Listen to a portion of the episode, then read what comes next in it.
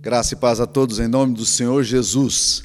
Nós estamos estudando a palavra de Deus nesses últimos meses no livro de Gênesis. Nós começamos eh, trabalhando os aspectos da criação, a beleza da criação, a, quem é Deus, como é que como é que a cosmovisão cristã sobre sobre a criação acontece.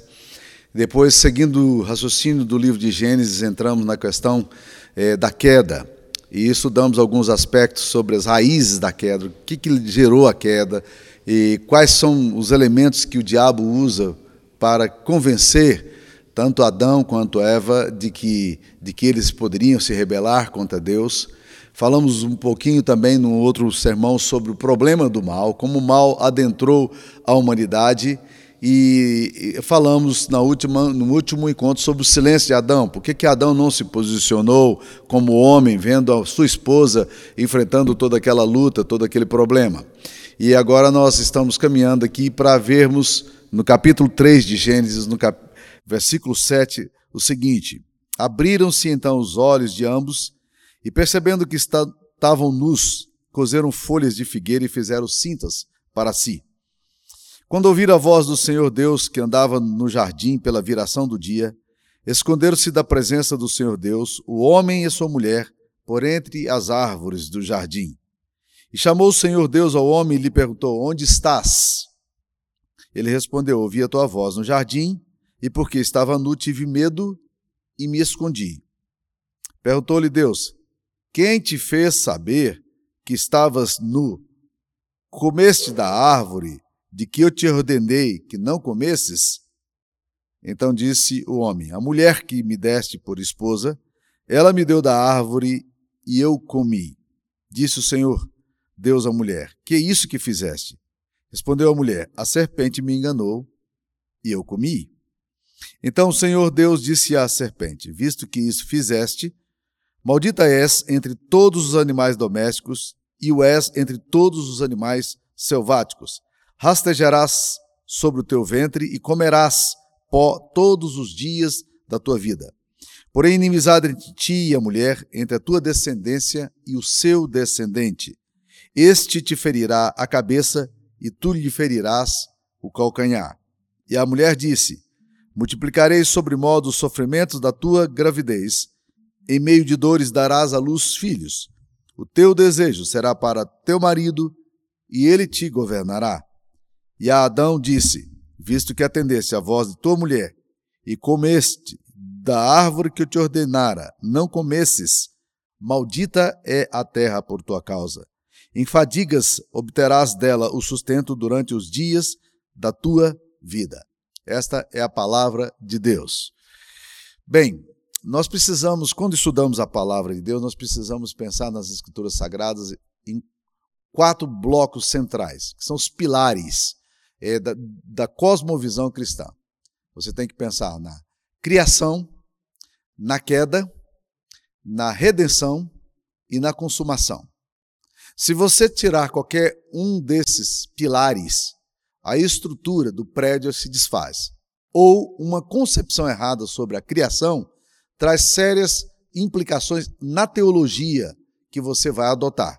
Por isso que é muito importante que a gente entenda exatamente o significado desse Deus criador, de um Deus que está por detrás de todas as coisas. Isso embasa toda a nossa visão de mundo, visão, visão é, do cosmos, aquilo que nós cremos, a nossa fé. Ah, nós também não podemos é, nos esquecer da questão da queda. Porque se você também não entender a radicalidade da queda humana, o que, que o pecado fez no, na humanidade, você também nunca vai poder entender o valor da redenção e as implicações da redenção. E se você também não entender o que Cristo fez, Cristo que é central nas Escrituras Sagradas, você também vai perder a dimensão maravilhosa da graça de Deus, é, daquilo que Deus fez pela raça humana caída.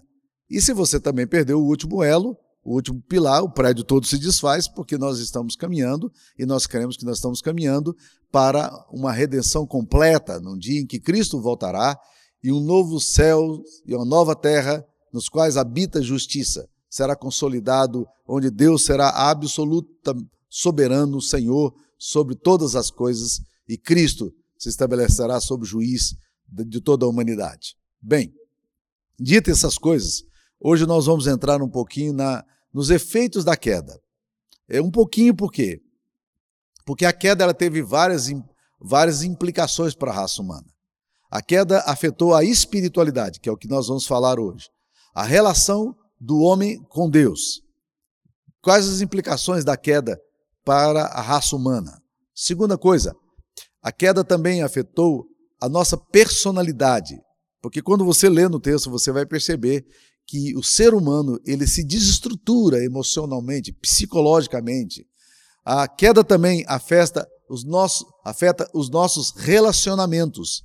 Porque você pode perceber que o homem e a mulher que viviam em plena harmonia, eles vivem agora numa relação de acusação mútua, tentativa de dominar o outro, de ter o controle sobre o outro.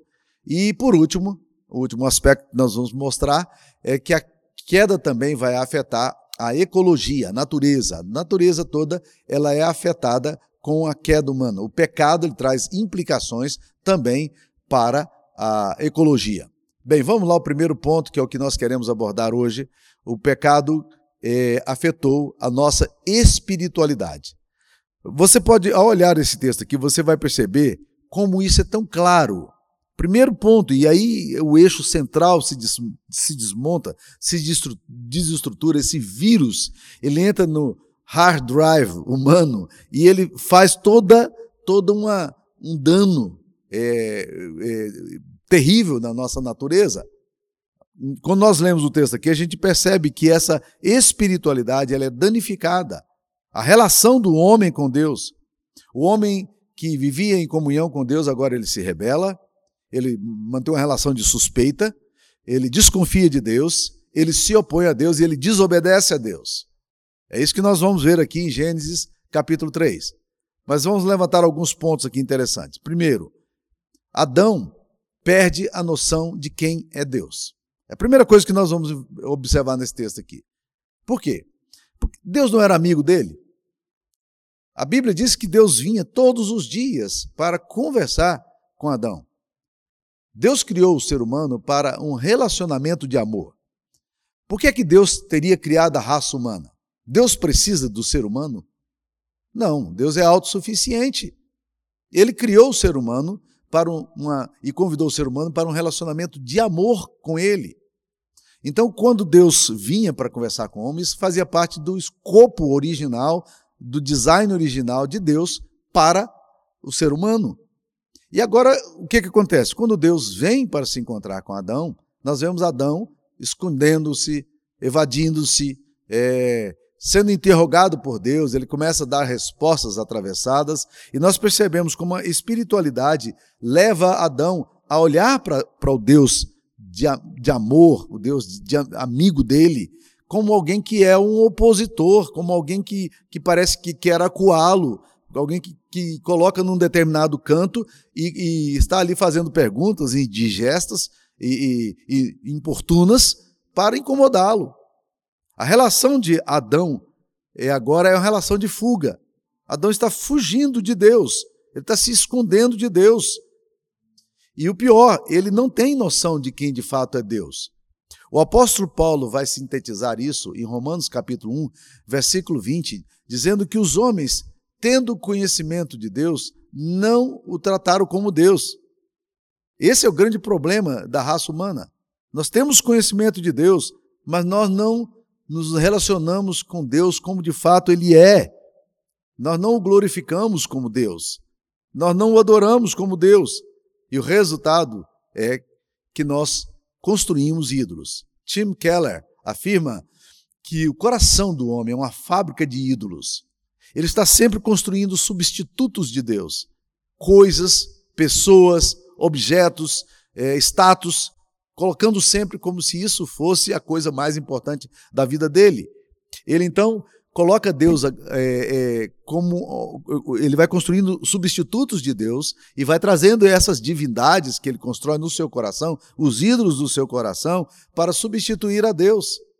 O que nós vemos aqui em Adão é que Adão, na verdade, ele agora tem novos valores. Ele não sabe mais quem é Deus. O Deus que ele conhecia já não parece que não é o mesmo Deus. É, o pecado o leva a ter uma relação com Deus de medo, de fuga, não de amizade, não de relacionamento. Então, ele perde a noção de quem Deus é. Segunda coisa que nós observamos é que ele perde a intimidade com Deus. A espiritualidade é afetada nesse sentido de que eles se escondem, eles fogem, eles perdem intimidade com Deus. A voz de Deus, onde estás, Adão? É uma voz persecutória.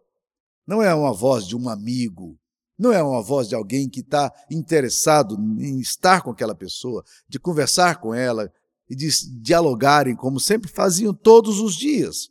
Onde estás, Adão? Esse, essa pergunta de Deus aqui não é uma pergunta onde, onde Adão estaria geograficamente, mas existencialmente. Onde é que ele está? Para onde ele foi?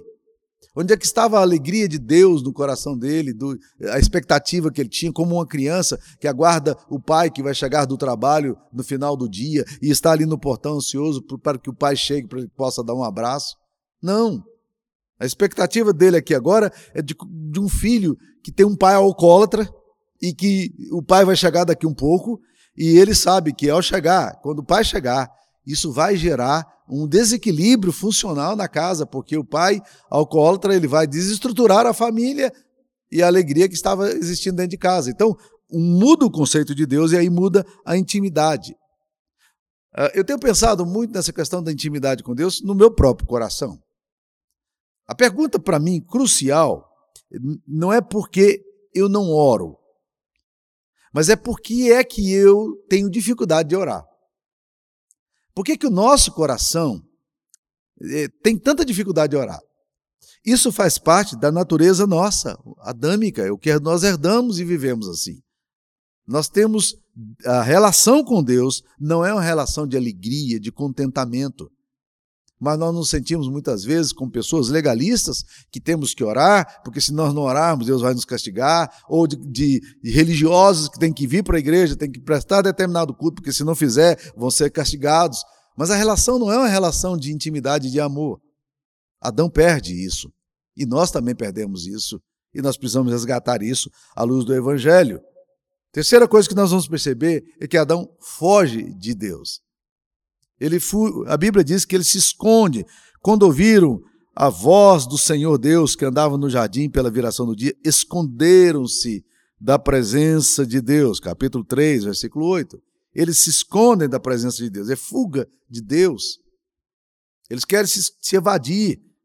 Eu ouvi uma frase de São João da Cruz, um, um dos místicos cristãos da, da, da Idade Média, que me fez, me, me fez pensar muito. Diz assim: quem foge da oração, foge de todo o bem. Foge de todo o bem. Deus agora tem um problema habitacional no Éden. Ele criou o Éden, colocou o homem para a relação e agora Deus não cabe no Éden. A presença de Deus ali parece que, que importuna, não comporta mais Deus. É assim que os homens têm feito. Eles têm procurado apagar os símbolos sagrados, eles têm procurado erradicar o pensamento de divindade. Há uma controvérsia muito forte acontecendo recentemente, já vem de alguns anos já, é, nos Estados Unidos, porque as escolas americanas, na sua grande maioria, escolas centenárias, foram criadas sob a égide da cruz, sob a égide do Evangelho, da Bíblia Sagrada. Ah, quando quando você vai é, para os grandes, uh, os grandes centros culturais, a, a prefeitura de, de Cambridge, onde, eu, onde nós tínhamos a igreja lá em Massachusetts, quando você entrava, tinha uns dez mandamentos na porta, na entrada, bem grandão, né? Ah, hoje eles estão pensando em tirar os dez mandamentos é, lá, lá do, de todos os lugares públicos dos Estados Unidos, não se pode orar mais nas, nas escolas americanas. Alguns temas controvertidos podem ser tratados, mas religião, Deus, essas coisas precisam ser retiradas de Deus, retiradas da cultura. Né? Então, na verdade, é essa fuga de Deus, o darwinianismo, que defende a, teologia, a, a teoria da evolução, ela vai exatamente nessa linha. Alguém disse o seguinte: ou nós cremos no evolucionismo nós vamos ter que crer em Deus. E é uma questão de princípio filosófico. As pessoas estão, estão discutindo isso aí de forma muito forte. Alguns autores do design inteligente que, que fala de um Deus que criou todas as coisas de forma harmônica é, e inteligente, tem batido muito nisso aí. Por exemplo, algum tempo atrás, eu tive acesso a um, alguns textos do Michael B., que é um autor da Caixa Preta de Darwin, um livro, um livro em que ele é provocativo, e ele fala exatamente o seguinte: se ateus admitirem o criacionismo, isso comprometerá toda a cosmovisão deles. Por essa razão é que há tanta briga filosófica sobre, sobre essa questão, a geração espontânea. Então nós queremos erradicar a ideia de Deus, fugir de Deus, esconder de Deus. Né? Quarta coisa que a gente vai perceber que o pecado faz na espiritualidade: o pecado leva o homem a tentar manipular o sagrado. Isso é tão, tão forte, é tão interessante aqui, porque quando Adão pergunta assim, Deus pergunta: onde você está, Adão? Adão, vem cá, vamos conversar. Chega aqui. E Adão, então, vem com os discursos filosóficos complicados. Não, mas eu estou aqui na minha intimidade, eu estava pelado, o senhor veio aqui me incomodar, é, o senhor está invadindo a minha privacidade. E o ponto central, a pergunta que Deus faz, ele não responde. Onde é que você está, Adão? Onde é que está a sua vida? O que você anda fazendo a sua vida? Era isso que Deus queria que ele respondesse. Mas o que acontece? Ele tenta enrolar a Deus, filosoficamente, né? Ele tenta assim é, inverter o jogo e tentar mostrar que o problema não era dele, o problema era de Deus, que, que quer ir e, e não quer que ele tenha liberdade de, de ter um tempo dele, de, de estar pelado sem ter que se justificar.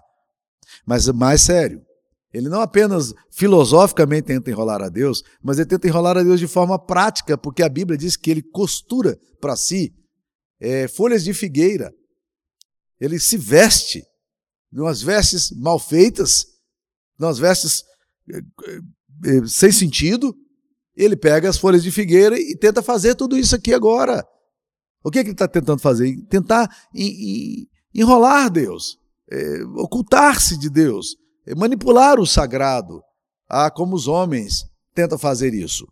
Algum tempo atrás, Glênio Paranaguá, que é um pastor batista lá de Maringá, ele pregou um sermão que me chamou muita atenção, ou melhor, de Londrina. Ele me pregou um sermão muito interessante em que ele falou que feitiçaria, ao contrário do que nós pensamos, não é obra do diabo, é obra humana. Porque a Bíblia fala que os frutos da carne são idolatria, feitiçaria. Feitiçaria é obra da carne, o homem que produz. Então ele, ele explicava um pouquinho para nós essa questão da feitiçaria, dizendo o que, que, que o feiticeiro quer fazer. Feiticeiros são pessoas que usam determinados instrumentos ou símbolos e eles tentam manipular a espiritualidade. Eles acham que se eles fizerem determinadas vozes, determinados argumentos, eh, determinadas fórmulas ou ritos, com isso aqui eles, eles fazem com que a divindade se torne favorável a eles e faça o que eles querem. É, é sempre uma tentativa de manipular a Deus, de enrolar a Deus, de enganar a Deus. Mas como é que Deus responde a tudo isso? Nós podemos falar que Deus responde aqui de três formas. Primeira coisa, Deus demonstra para Adão e a Eva de que pecado é coisa séria. E ele vai dizer exatamente isso que, que é isso que você fez? Por que, que você fez isso aí? Né? Ele pergunta à mulher: o que, que, que é isso que você fez? Que, que atitude é essa? Aí Deus então diz: Olha, visto que isso fizeste, 3,14, né? Maldita és entre todos. Ele fala para a serpente: Maldita és entre todos os animais domésticos. No versículo 15, ele fala para a mulher: Porém, Inimizade entre ti e a mulher, entre a tua descendência e seu descendente, esse te ferirá a cabeça, tu lhe ferirás o calcanhar, ainda falando para a serpente. E a mulher disse, versículo 16: Multiplicarei sobre modo os sofrimentos da tua gravidez, no meio de dores darás à luz filhos, o teu desejo será para o teu marido e ele te governará. Ele está dizendo: olha, o que você fez está trazendo consequências para você. Esse texto aqui é um texto que é muito usado para, para pessoas que, que distorcem a Bíblia para argumentar de que a mulher tem que ser submissa ao homem, ser, ela, ela não pode ter voz porque a Bíblia diz que a, o desejo da mulher será para o marido e que ele vai governar. O texto aqui não está, isso aqui não é um mandamento de Deus. Deus não está dizendo o homem tem que fazer assim e a mulher tem que se submeter-se assim. Não, está falando isso vai ser uma condição que vai caminhar sobre a mulher como uma maldição para o resto da vida.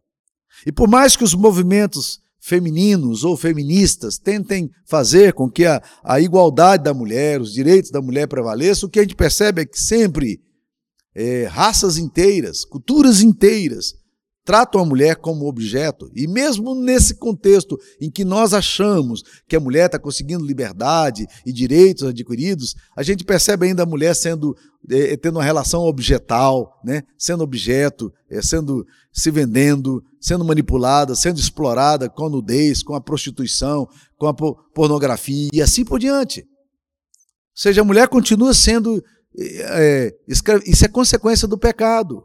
O, ao homem, Deus diz: Olha, você também, porque você atendeu a voz da mulher e você comeu da árvore que te ordenara, você vai também lutar pelo seu, pelo seu trabalho de forma difícil. Maldita é a terra por tua causa.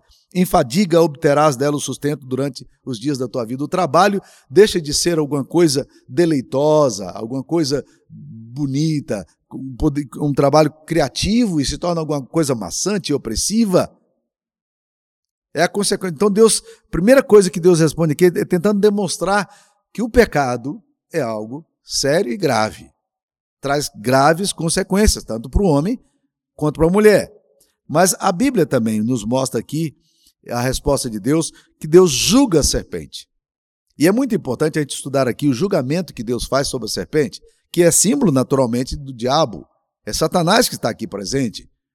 E, e Deus diz: olha, eu vou pôr inimizade entre ti e a mulher, capítulo 3, versículo 15, entre a tua descendência e o seu descendente, esse te ferirá a cabeça e tu lhe ferirás o calcanhar.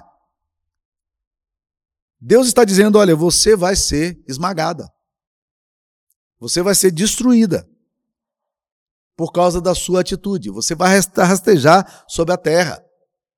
E Deus então faz o terceira, Deus responde de terceira forma, Deus faz vestimentas para Adão e dá promessas também aos homens, porque o texto aqui diz que ele pega e ele mata um animal e ele veste esse animal, o homem com a pele desse animal, no capítulo 3, versículo 21.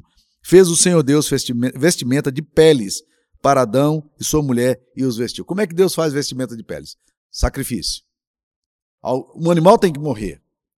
Esse animal aqui, a maioria dos comentaristas afirma isso aqui é um, é um proto-evangelho. Está apontando, na verdade, para o Cordeiro de Deus, que um dia também morreria na cruz pelos nossos pecados, porque as roupas que nós vestimos, as vestes que nós colocamos em nós mesmos, as tentativas de nos justificarmos e de nos, nos defendermos da divindade não resolvem o problema.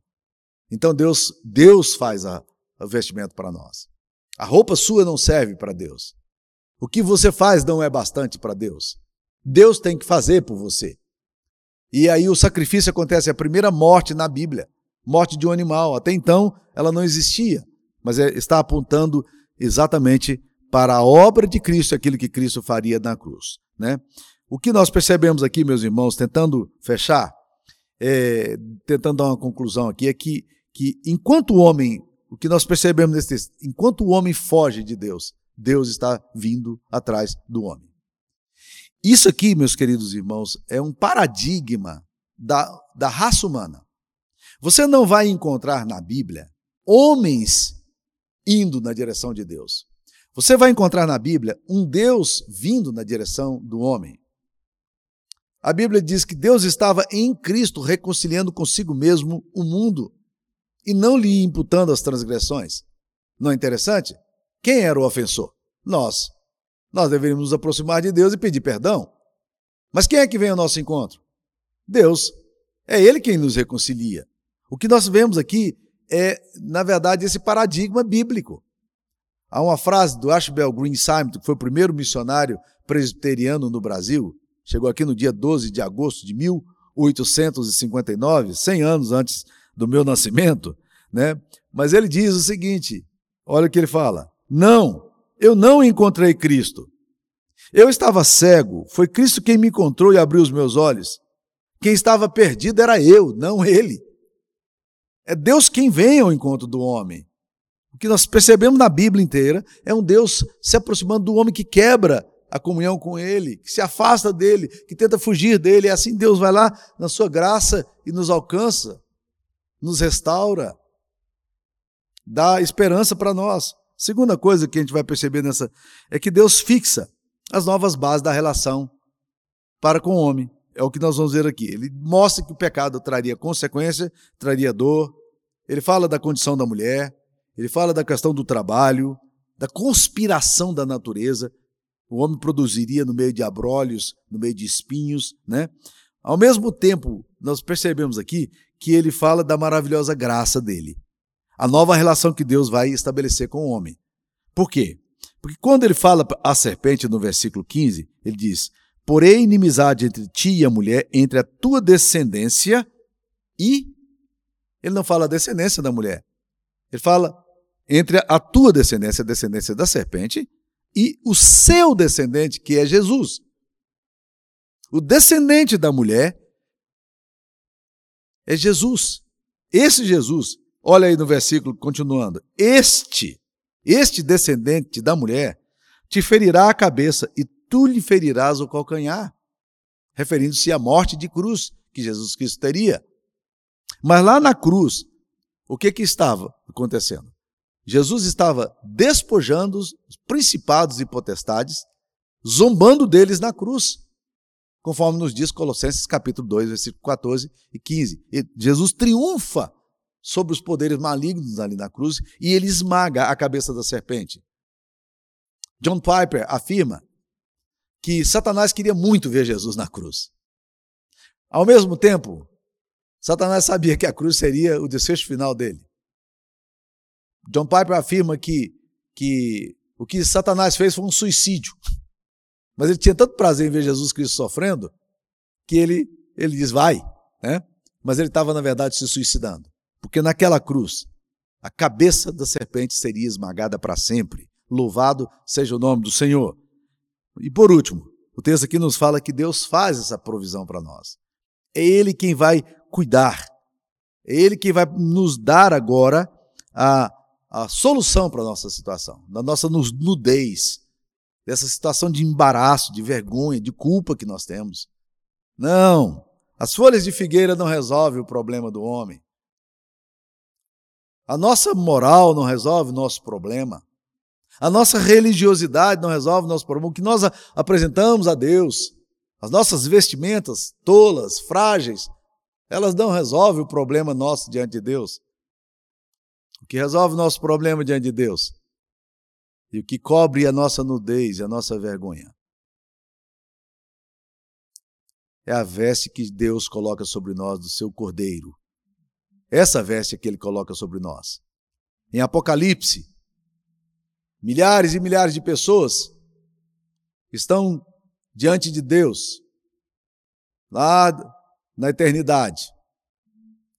E um ancião pergunta a João: quem são esses de branco? De onde vieram?